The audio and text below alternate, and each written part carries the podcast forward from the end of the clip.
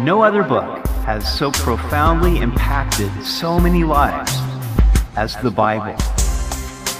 Welcome to Simply the Bible, the Through the Bible teaching program of Pastor Daryl Zachman of Calvary Chapel, Treasure Valley. Today we see where Pharaoh Necho comes from Egypt to battle near the Euphrates, and Josiah goes against him in battle. But this is an ill fated decision. We hope you'll join us as Pastor Daryl continues in 2nd Chronicles chapter 35 on Simply the Bible. It is a wonderful thing to be used by God. It is joyous to know that the Lord is with you. But there is also danger in this for a person who has been used by God, who has received gifts from God, can start thinking that he has something to do with it and pride comes before a fall. Now, King Josiah of Judah had been mightily used of God. He had brought about a great spiritual revival to the nation. He had taken down the pagan shrines of worship and destroyed the carved and molded images. He renewed the covenant with the Lord and celebrated Passover with Israel and Judah in a way that had not occurred since the days of Samuel the prophet. But today we will see that he became a victim of his own success. We continue in 2 Chronicles 35, verse 20. After all this, when Josiah had uh, prepared the temple, Necho, king of Egypt, came up to fight against Carchemish by the Euphrates. And Josiah went out against him. But he sent messengers to him, saying, What have I to do with you, king of Judah? I have not come against you this day, but against the house with which I have war. For God commanded me to make haste, refrain from meddling with God who is with me, lest he destroy you. Nevertheless, Josiah would not turn his face from him, but disguised himself so that he might fight with him, and did not heed the words of Necho from the mouth of God. So he came to fight in the valley of Megiddo. Now, the year is 609 BC. The Assyrians had been the world dominating power, but three years earlier they were driven out of their capital city of Nineveh by the Babylonians. They regrouped at Carchemish and were now launching a counterattack against the Babylonians with the aid of Pharaoh Necho of Egypt. And Pharaoh did not like the Babylonians. So he came to the help and aid of the Assyrians. He was moving north to help them when Josiah confronts him.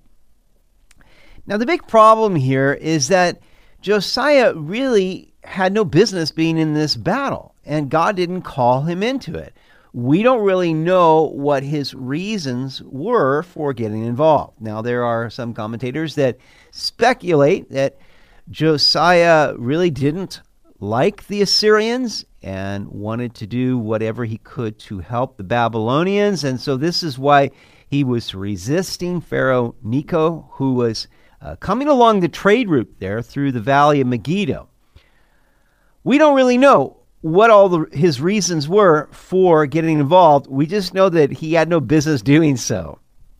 And there is a temptation to meddle, and I think the temptation is greatest after we have known a time of of success. There's a kind of invincibility knowing that God is with you, God has used you.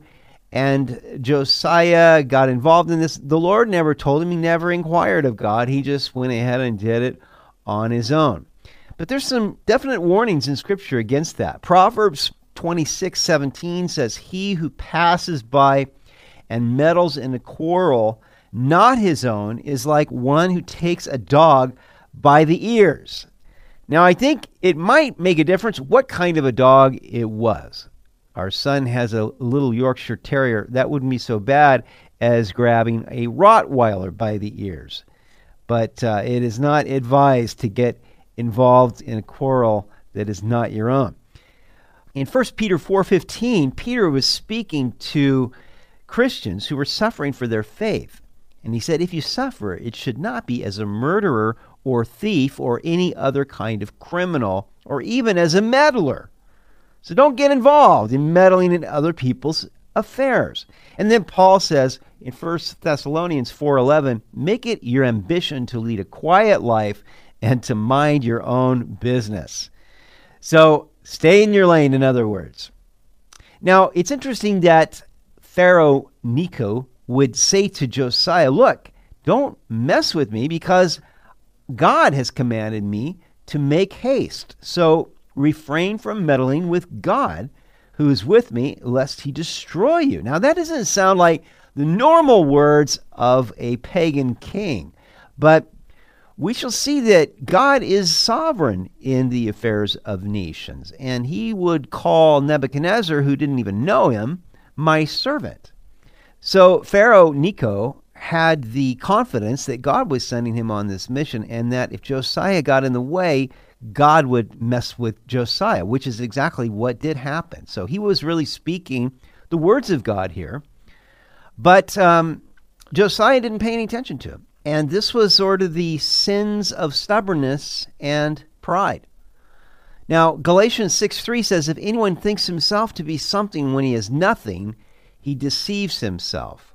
I mean, I can understand where Josiah might think, well, who are you to talk to me? You know, you're just a an idolatrous king of Egypt, and I know the Lord. And, you know, who are you to tell me that you're speaking for God? I mean, I could see where Josiah might think that, but at the very least, he should have inquired of the Lord to see, okay, God, am I right in this? Is this something you are calling me to? Am I fighting your battle here? But he didn't do any of that. And I think it was just his own pride. And so he entered into this fight in the valley of Megiddo. The valley of Megiddo is, of course, the place where there have been many battles historically, and ultimately the Battle of Armageddon will take place there. Now, Josiah disguised himself.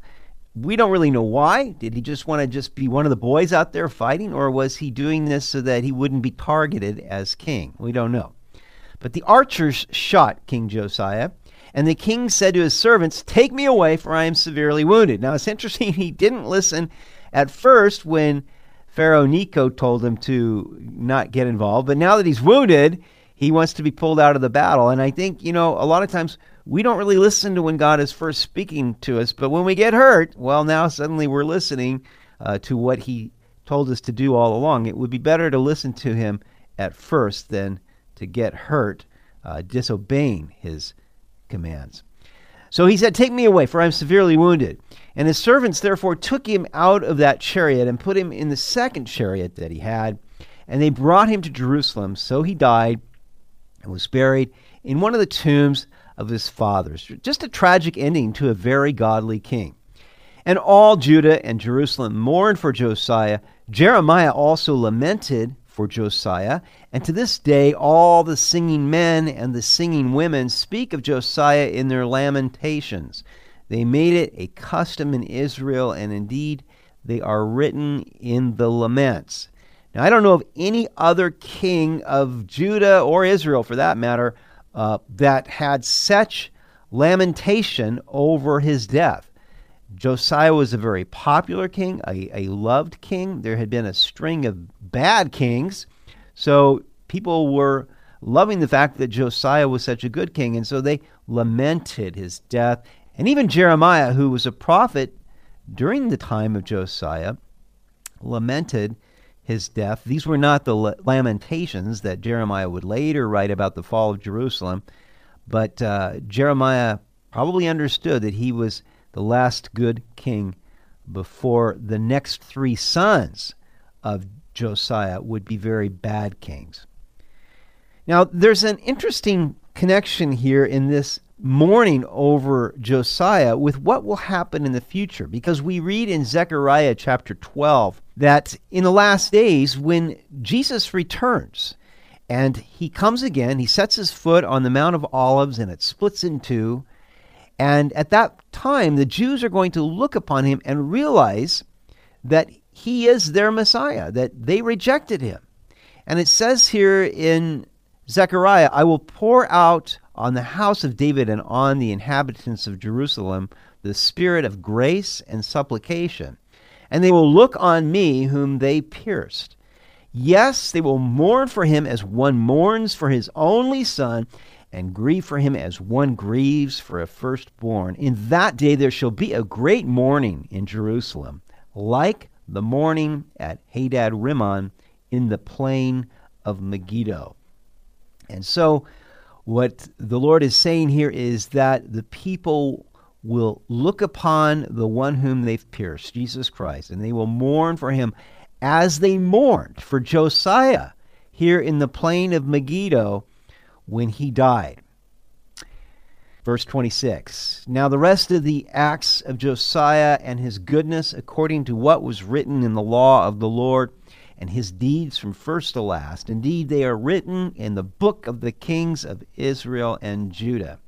Then the people of the land took Jehoahaz, the son of Josiah, and made him king in his father's place in Jerusalem.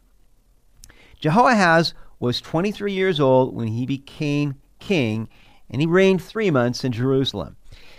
Now, Jehoahaz was the youngest son of Josiah, so it's interesting that the people passed up uh, the two older sons of Josiah, who would later be kings uh, Jehoiakim, who was two years older, and Zedekiah, they would pass them up and choose the younger Jehoahaz. And it's speculated that perhaps it was because Jehoahaz also, like his father, supported Babylon and was antagonistic against Assyria.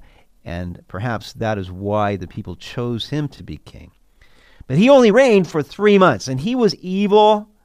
It says now that the king of Egypt opposed him at Jerusalem and he imposed on the land a tribute of 100 talents of silver and a talent of gold. So, if Jehoahaz was in fact a supporter of Babylon, this would explain why Pharaoh Necho deposed him, got rid of him, and then imposed a tribute there in Jerusalem, and they had to pay 7,500 pounds of silver and 75 pounds of gold. Then the king of Egypt made Jehoahaz's brother Eliakim king over Judah and Jerusalem and changed his name to Jehoiakim. And Necho took Jehoahaz's brother and carried him off to Egypt. So he didn't like this guy, did not like Jehoahaz. He chose Eliakim, his brother who was two years older than him. Now his name meant God raises up, but Pharaoh Necho changed it to Jehoiakim, which means Yahweh raises up. It's interesting that he changed his name to the personal name of the Lord, Yahweh, and then took Jehoahaz captive to Egypt. And so we see the end of a very, very good king, Josiah, the last good king of Judah, and the tragic end, really, because he, at his prime, at a time of great success, is when it started going to his head and he got involved in things that he shouldn't have gotten involved in. And, and that's just a good lesson for us to remember. If God starts using you, just make sure that you're fighting his battles and not meddling in those areas where you shouldn't be. Stay in your lane. Keep yourself in that place where you're abiding in the Lord that he can continue to use you. And be careful of being tempted to get beyond that which God has called you to do. You've been listening to Simply the Bible, the Through the Bible teaching program of Pastor Daryl Zachman of Calvary Chapel, Treasure Valley. For more information about our church, please visit our website at calvarytv.org. To listen to other episodes, go to 941thevoice.com or check out our iTunes podcast.